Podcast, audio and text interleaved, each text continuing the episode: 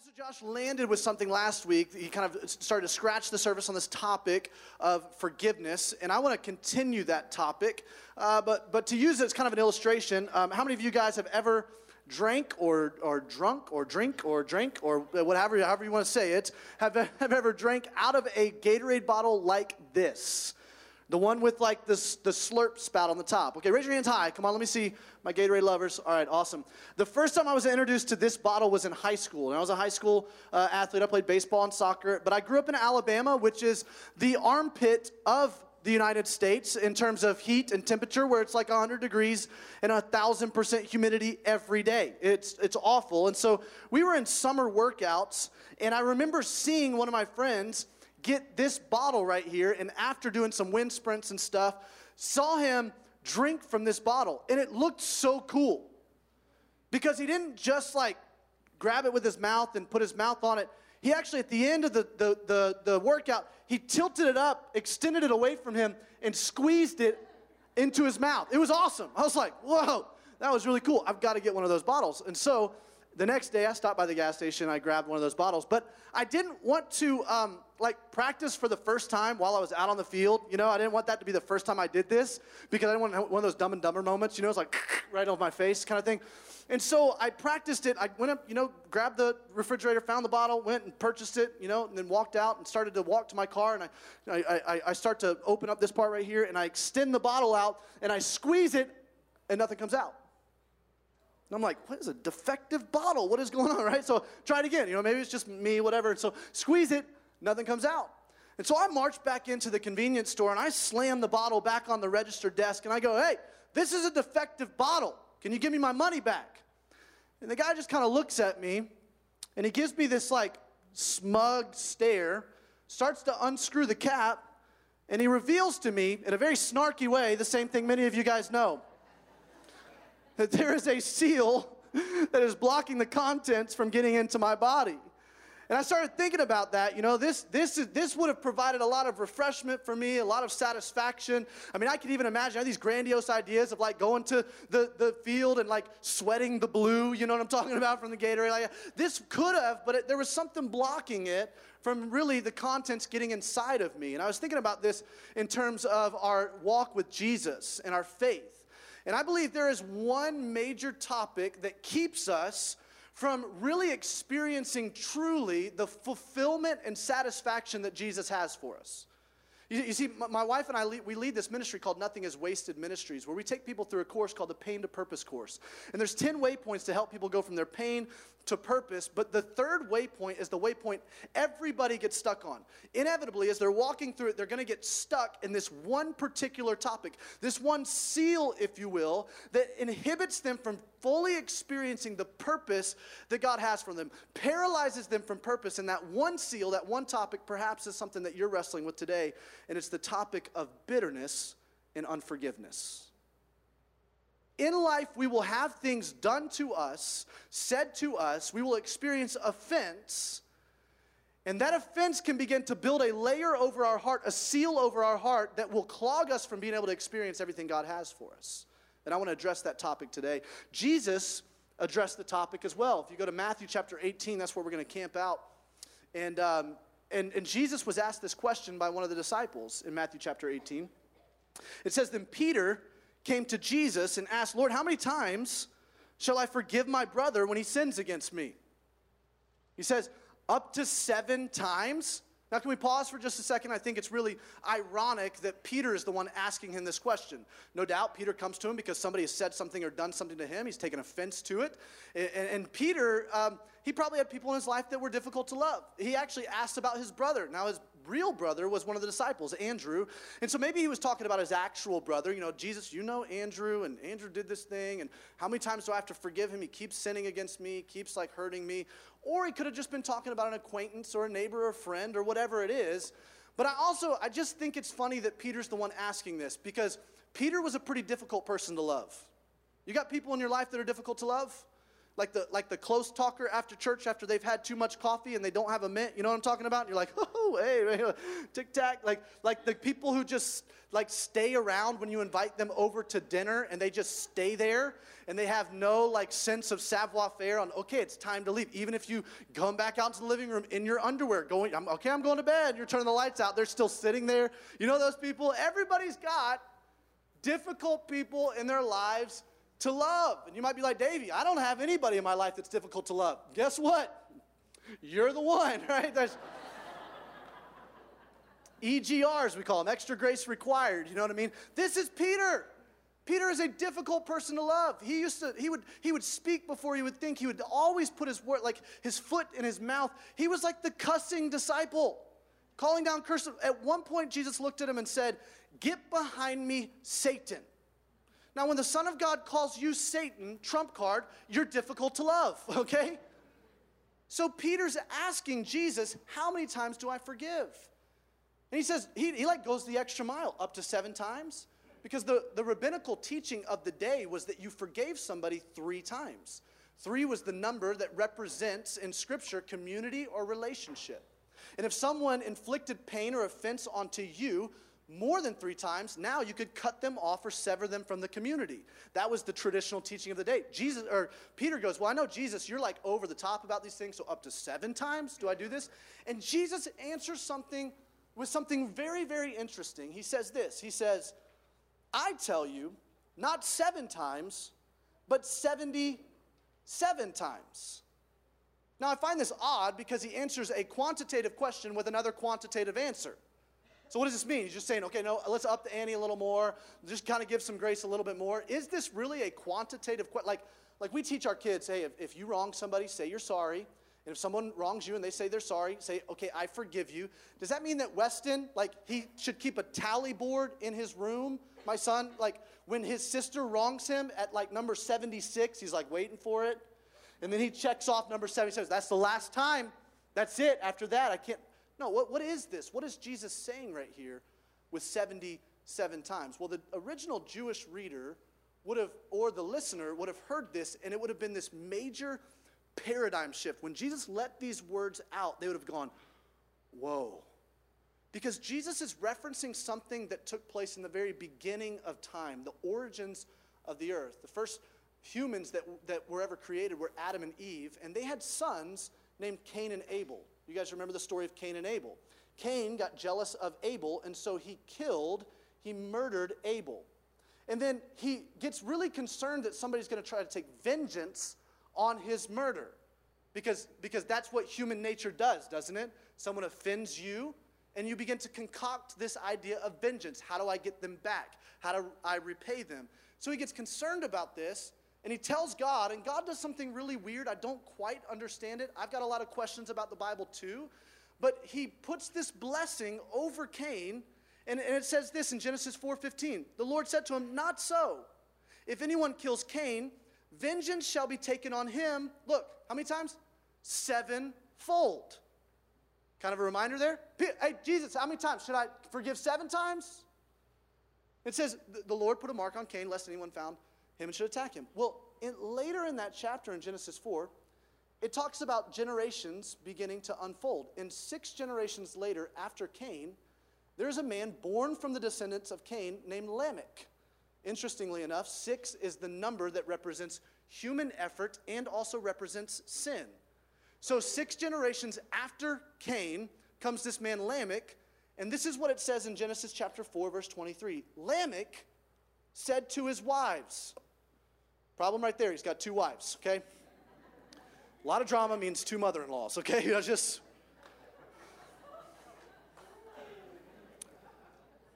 It says, Ada and Zillah, hear my voice. You wives of Lamech. Can we just, okay, he's addressing himself in third person. That's a character right there. Wives of Lamech. You know, like, I have killed a man for wounding me, a young man for striking me. Do you see this theme? Some guy came to me, he wounded me, he struck me, he offended me, so I killed him. Don't miss what's going on here. Cain opens up this portal of vengeance and killing and pain and perpetration and sin. And then six generations later, it's continuing to perpetuate. I need you to hear me say that pain by itself, in default, will perpetuate pain. Unless you and I let God transform our pain, we will inevitably transfer it onto other people. And it will begin to increase and exponentially grow generationally. This is what happens right here. But Lamech tries to put a blessing on himself by saying, if Cain's revenge, verse 24, is sevenfold, Lamech's is what? 70 sevenfold. Do you see the connection here now? Jesus then in Matthew 18 says, No, Peter, here's the deal. A long time ago with Cain and Abel, there was this thing that began to unravel in the origins of this sphere and this realm that we don't necessarily see, but we can perceive. There is a kingdom thing going on here. There is a spiritual battle that's taking place between good and evil. And evil's going to continue to try to perpetuate. And it's going to get worse and worse and worse as the generations go. Unless, Peter, you stop it.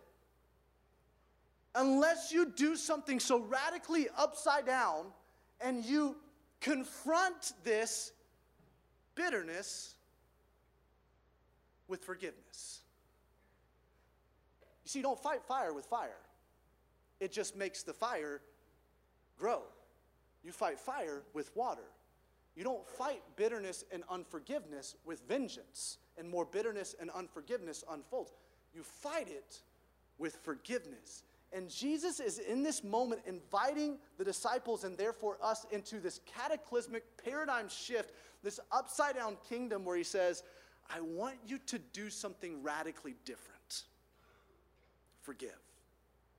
Now, the disciples, they weren't, they, they, this, didn't, this didn't appeal to them very much. And so Jesus decides to tell a story because Jesus was kind of a long winded preacher, you know? He just decided to keep going on some things. Amen for long winded preachers, okay? Um, and this is what he begins to say. He says, and I want you to write this bottom line down. I want you to write, he begins to tell a story about this one thing there is freedom in forgiveness. Now, when Jesus told stories, they were called parables. And every time you see a parable, you need to ask yourself the question what is Jesus trying to communicate here? You need to ask who is God in this story and who am I in this story? And you're going to begin to see it unfold as we read this story and as we kind of break it apart together. Two questions we need to ask ourselves in here today. Number one is Have I experienced forgiveness? Have I experienced forgiveness? Look at what it says right here in Matthew chapter 18, verse 23. Therefore, the kingdom of God is like a king who wanted to settle accounts with his servants. As he began the settlement, a man who owed him 10,000 talents was brought to him. Since he was not able to pay, the master ordered that he and his wife and his children and all that he had be sold to repay the debt. The servant fell on his knees before him. Be patient with me, he begged, and I will pay back everything. And then on in verse 27, it says, The master, the servant's master, took pity on him and canceled the debt and let him go. Can I ask you a question? Have you ever experienced forgiveness? Have you experienced forgiveness like this?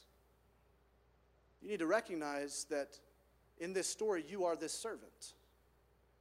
Because if you're a follower of Jesus, you've experienced radical, upside down forgiveness. I'll never forget the first time I realized this. I was eight years old and I went to an Easter play. And I don't know how they operate here. I keep asking the question. It doesn't seem like in Indiana they have these, but for, for whatever reason in Alabama, they would have these plays right around Halloween called the Judgment House plays. You guys, anybody heard of this? So it was like the Christian alternative to haunted houses. Okay?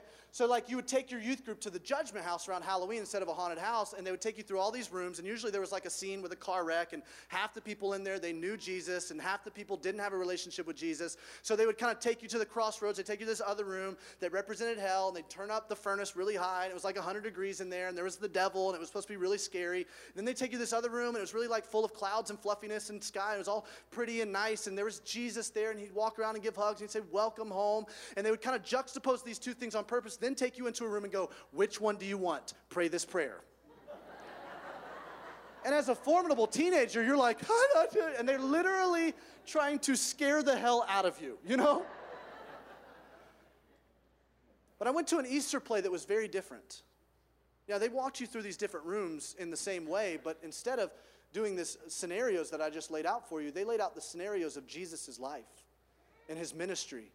And for the first time, I began to be drawn to this man, Jesus.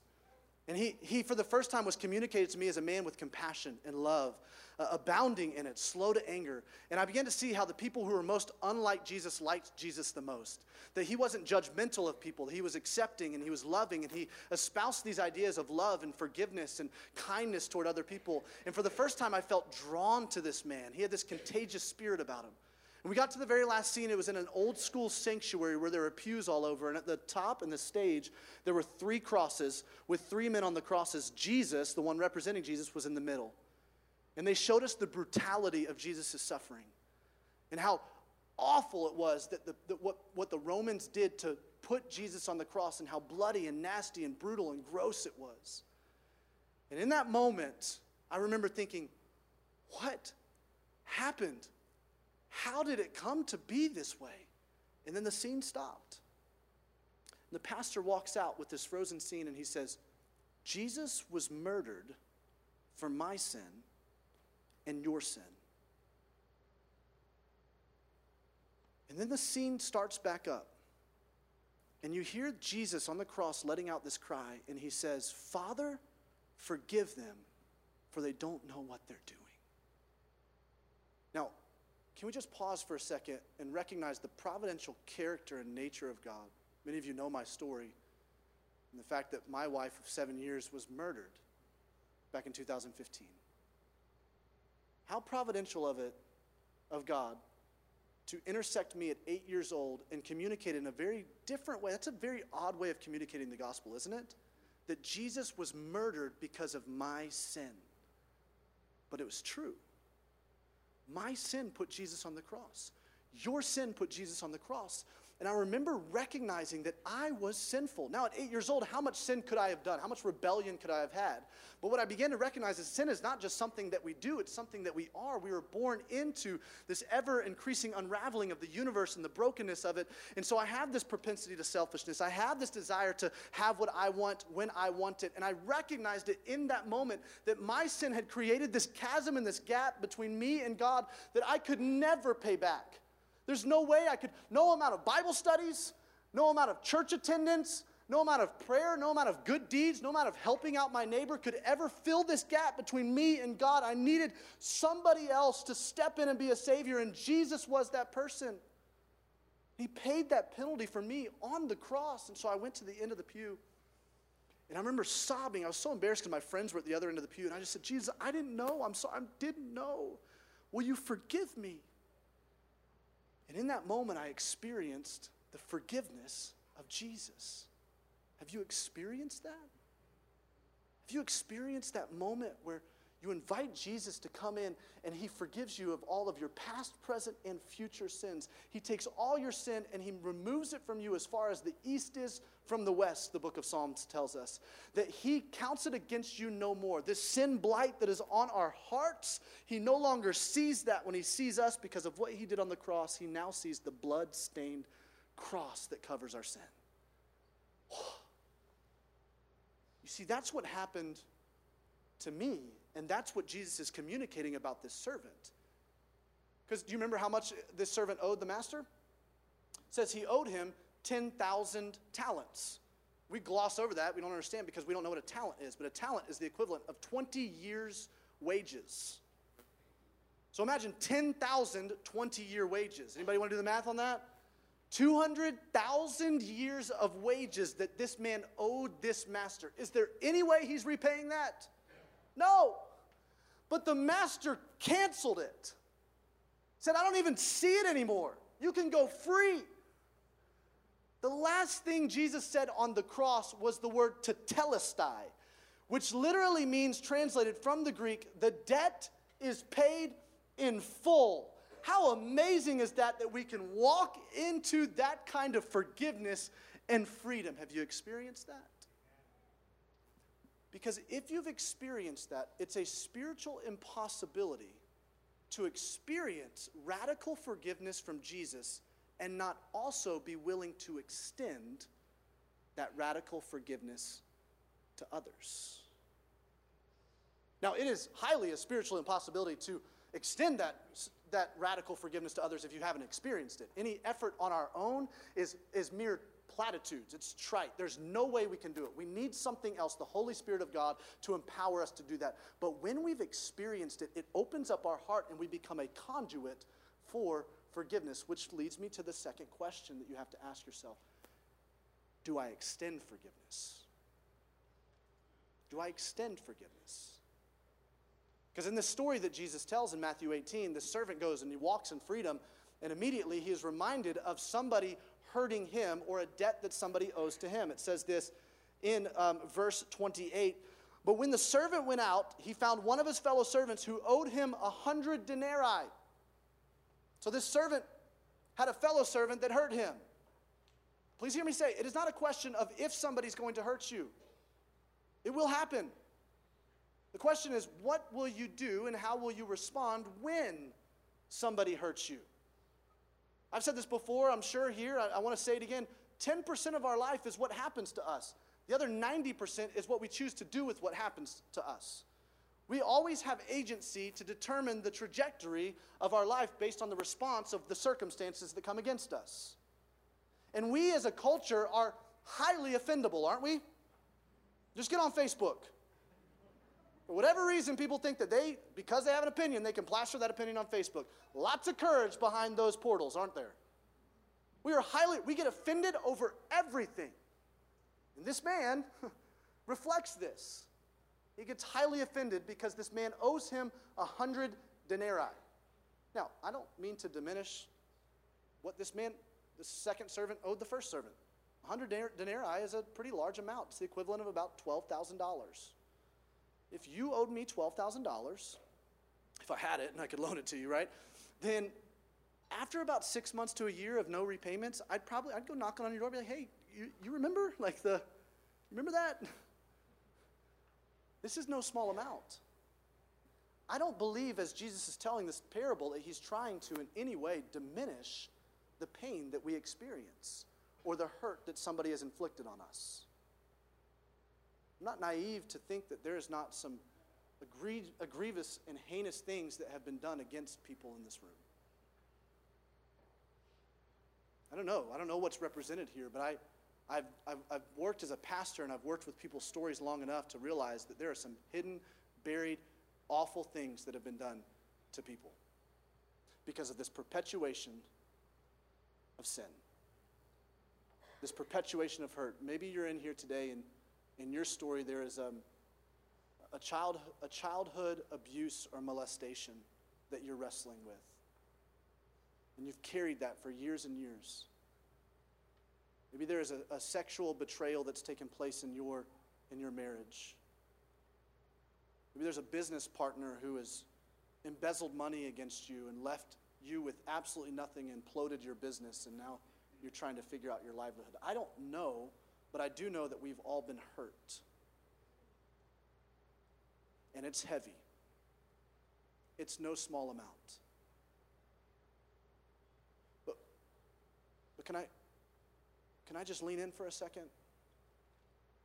Can I just appeal to the fact that, like, I understand? Like, not a whole lot of people can say that. My wife was murdered at the hands of three essentially teenagers at the time. I understand the weight of, of heinous things being done to you.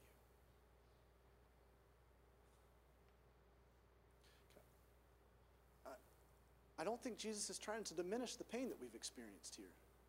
But what I think he's trying to delicately communicate to us is that the pain that we have experienced from other people pales in comparison to the pain that Jesus experienced on the cross when he absorbed the wrath of God for all of mankind. I think he's trying to help us understand that, that Jesus' demonstration of forgiveness is the only thing that can help us then bridge the gap between what has been done to us and against us. You see, when I first saw on the news the guys who now stand trial for having killed my wife, like up to that moment, like I was dealing with a lot of sadness, just a lot of intense, deep, deep grief. But when I saw their faces, immediately I experienced something I'd never experienced before in my life. I experienced a deep, dark, scary, frightening rage. I never experienced that before, and, it, and it, honestly, it freaked me out.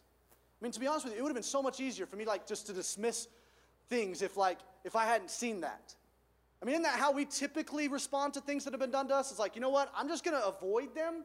I'm going to avoid it. If I see him in the grocery aisle, or the, you know, I'm going to like, I'm going to kind of go to the other aisle. If I see him in church, I'm going to go to a different service. Like, I'm just going to kind of avoid. It's fine. I'm not holding it against you. I'm just going to avoid it. The problem is, is when you bury something, it booby traps you later. The feeling buried never dies. So you've got to begin to work through this and settle this. And I thought, man, if I can just avoid it, if I don't have to see it, you know, I can work through the grief and all of this stuff. But then I saw it, I was confronted with it. And it led me into this really dark place, and I had to begin wrestling with things. And what I began to realize is though is that though my sin put Jesus on the cross, unforgiveness was going to hurt me more. Because I started feeling this cancer welling up inside of me, this, this, this, this nasty, festering thing of anger and bitterness, and, and it just started rotting because bitterness rots the hand that holds it. And I started going, I can't, I can't do this. Like, I can't do this. And I wanted to respond in vengeance. I mean, I can't tell you how many times I imagined in my head, like, what if the, what if the investigators, the prosecutors, what if they just let me, like, what if they could turn their head and just let me in a room with them? What would I do? And I would come up, I would imagine it, imagine it, but that began to bring me into this really deep, dark place that I didn't like. And it was destroying me. And then Jesus subtly reminded me, Davey, I was murdered for your sin. You, Davey, murdered me, and I chose to forgive you. Now, I know, I know the pushback. I know, like, well, does if we forgive people, like, we just cancel it, does that mean that, like, there's no consequences for this? It, no, no, no. It doesn't take away um, the, the, the structures of justice that we have inside of us. But what we're doing when we enter into the invitation that Jesus has for us to forgive, we are trusting Him with the vengeance. Come on, don't you know that Jesus is a much better avenger than you are? Like, like He sees you. He sees your pain. He wants to right all this wrong more than you do. But he has this perspective that's bigger than all of us, and he knows how to right it. And so he invites his disciples and say, hey, just cancel it, just like let it go. But then he goes a little bit further, and it blows my mind. In other places, Jesus says things like, um, when, when your enemy sins against you, love your enemy. Wait, what? Love them? Yeah, yeah, yeah. Those that persecute you, pray for them. No, I'm, I'm good, Jesus. Going to love them. It's like there's this weird thing that he's, he's asking us to do this upside down. What is he asking us? Well, we find out in this story that this servant responds to the man who owed him in a way that many of us respond. He begins to hold the grudge. He begins to call him out on his debt. It says he grabbed him and he began to choke him. Pay back what you owe me, he demanded. His fellow servant fell to his knees and begged him, Be patient with me and I'll pay you back. Sound familiar? It says, But he refused. Instead, he went off and had the man thrown into prison until he could pay the debt. Hmm. You see, this man, servant A, set up a prison, and he put servant B in it. You know, it kind of feels like that's what we do when we hold grudges and we hold stuff against people, isn't it? It's like we start to like, like we punish them, right? Well, I'm just, I've got this thing. I kind of gives me power to against them. I kind of punish them by holding on to this. Then what you realize is that that's like swallowing rat poison and expecting it to hurt the other person. Because, because what happens with this servant is so crazy. It says, when the other servants saw what happened, they were greatly distressed and went and told their master everything that had happened. Then the master called the servant, servant A, in. You wicked servant, he said, I canceled all of your debt because you begged me. Shouldn't you have had mercy on your fellow servant just as I had on you? In anger, his master turned him over to the jailers to be tortured until he should pay back all he owed. This is how my heavenly Father will treat each of you unless you forgive your brother from your heart. That's heavy, isn't it? We read that and we're like, wait a minute, does that mean God's not going to forgive us if we don't forgive other people? Like, hold on a second. I think he's communicating something a little different to us in this. Um, can I get you four to come up here? I, I know you guys, so you guys can come up and help me with this real quick. Oh, come on, come on, Terry, come on. this is my friend Deja. Deja, come here. Deja did something really, really, um, really, uh, really hurtful to me. This is, a, this is an illustration. She didn't really. really hurtful to me. And man, I don't, I don't want to see Deja. I want to avoid her. I don't want to have anything to do with it. It's just, I'm just going to kind of bury it and stuff it. And so, so Deja, I'm going to have you stand right here, face me. And what I do is I put this wall between me and Deja. No, we're not going to have, no. Mm-mm. I'm going to start walling off my heart and callousing myself to you. My heart is not soft to you, it's not compassionate to you. I'm holding this grudge of bitterness against you. And I'm safe here. This is safety. then Terry comes along. Come here, Terry. I want you to stand right over here. Terry does something that kind of reminds me of what Deja did. Now, it's probably not as bad as what Deja did to me, but it pushed on a wound, an open wound that I have not dealt with. And so my heart has become hardened, but my skin is still soft because of this wound that I've not dealt with. It's not been healed. And so she pushes on that wound. I'm like, oh, wait, uh uh-uh. uh I take offense to that. And I start holding a grudge against Terry, too. And then Leslie comes along. Leslie, come stand over, over here. Leslie does the same thing. And so I put up a wall between me and Leslie. And then Diana. Diana comes along and she does the same thing. And now, in all of my relationships, I am protected. Nobody's going to hurt me anymore. But do you see what I've done? I've walled myself off into a prison of offense. You see, what's really crazy is that this, let's go back to in his, in, in, in verse 34, it says, In his anger, his master handed him over to the jailers to be tortured until he should pay back all he owed. Well, we already know he can't pay it back, right? 200,000 years of wages. Well, we miss this sometimes because I think there was a wrong translation here. The, the phrase pay back can be translated 10 different ways. The translators here chose pay back, but there's also another way you could translate it, and that's the word cancel. So it could read, in his anger, his masters handed him over to the jailers to be tortured until he should cancel all he owed. Well, how does this man cancel his own debt? He can't cancel his own debt. So that begs the question what is that second he pronoun? What is it actually referring to? I wonder if it's not referring to servant A. I wonder if it's referring to servant B. I wonder if it should actually read, in his anger, his master handed him over to the jailers to be tortured. Stop. How many of us feel tortured by the bitterness that's encased all in our heart? Until servant A should cancel all servant B owed. You see, friends, bitterness and unforgiveness only traps us in a prison, but it's a prison that we've been given the keys to. And the key is forgiveness. Um, I'm going to invite the band to come out, or at least the, the keyboard guy to come out and help me land this. The, the thing that's been really profound for me in my story is the story of Jim and Elisabeth Elliot. Have you guys ever heard the story of Jim and Elisabeth Elliot? You need to go and research it and read it, but I'll summarize it for you. Jim and Elisabeth were missionaries to South America. And Jim and a bunch of his missionary buddies, while their wives were on the radio listening to all of this, they would, they would take an airplane up and they were trying to reach an unreached people group who didn't know Jesus, didn't know the message of forgiveness, they didn't speak the same language. And so they would take an airplane up and circle and they would drop tokens of friendship down into this, this tribe, this people group. And when they felt like there was an amicable response back to them, a reciprocity, they decided to land the plane where this tribe lived. And all the men got out and began to try to share the gospel, and all of them were slaughtered right there on the beach. Killed. Now, Elisabeth and all of the wives were listening to the entire thing on the radio. They heard it all. You talk about traumatic.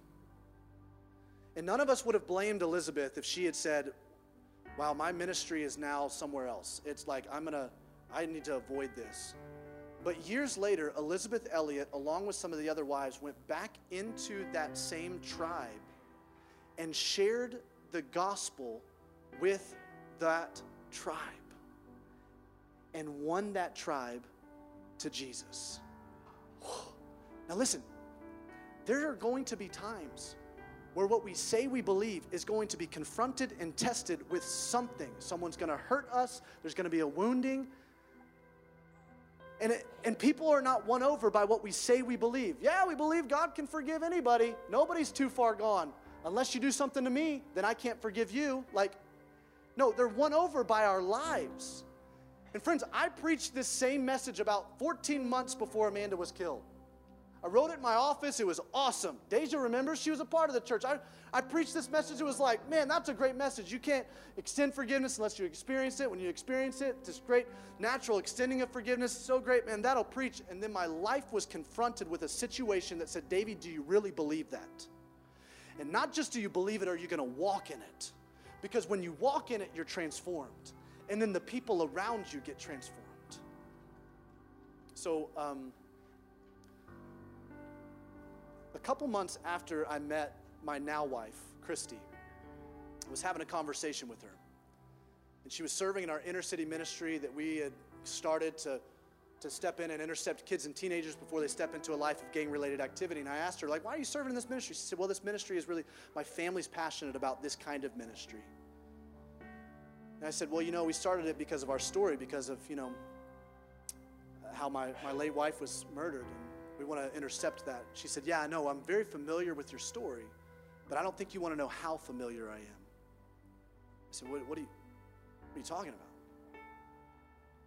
She said, Davey, my stepdad is one of the chaplains for the Marion County prison system.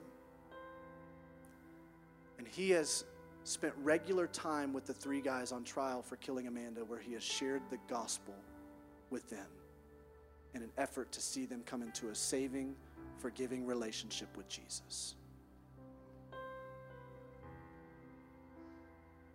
How do you reconcile that? How do you reconcile this girl that I, for the first time since my wife is murdered, I'm interested in this girl, and then she goes and tells me that she is connected to these men who killed my wife, not just connected, her stepdad is sharing the gospel. And I felt in that moment God going, Davey, I'm inviting you into a radical kingdom forgiveness movement. But God, I can't, I don't feel like forgiving. And the Holy Spirit whispered, Davey, forgiveness isn't a feeling. If you if you wait till you feel like forgiving, you're never going to forgive. Forgiveness is a decision. It's a choice that you get up every day and you make.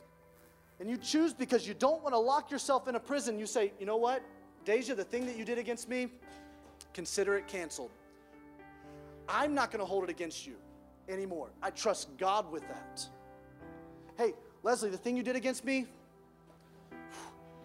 consider it forgiven. I, I am not holding you against, I'm not holding that against you anymore. I'm trusting God with that. And there is freedom in forgiveness. I wonder how many of us need to experience that freedom. I wonder what it would look like if we experienced forgiveness and we truly let that forgiveness flow like a conduit in and through us and in into the different places and spaces and spheres of our influence. And we forgo, forgave those people who, were, who, who, had, who had inflicted petty things against us and those people who had inflicted heinous crimes against us. How could it change our world? You want to talk about being a good neighbor? How can we change the neighborhoods, the communities, the schools, the workplaces by just espousing this new upside down kingdom of forgiveness? Can we do this? Can we just can we stand together? I want to invite us into a time where we respond to this.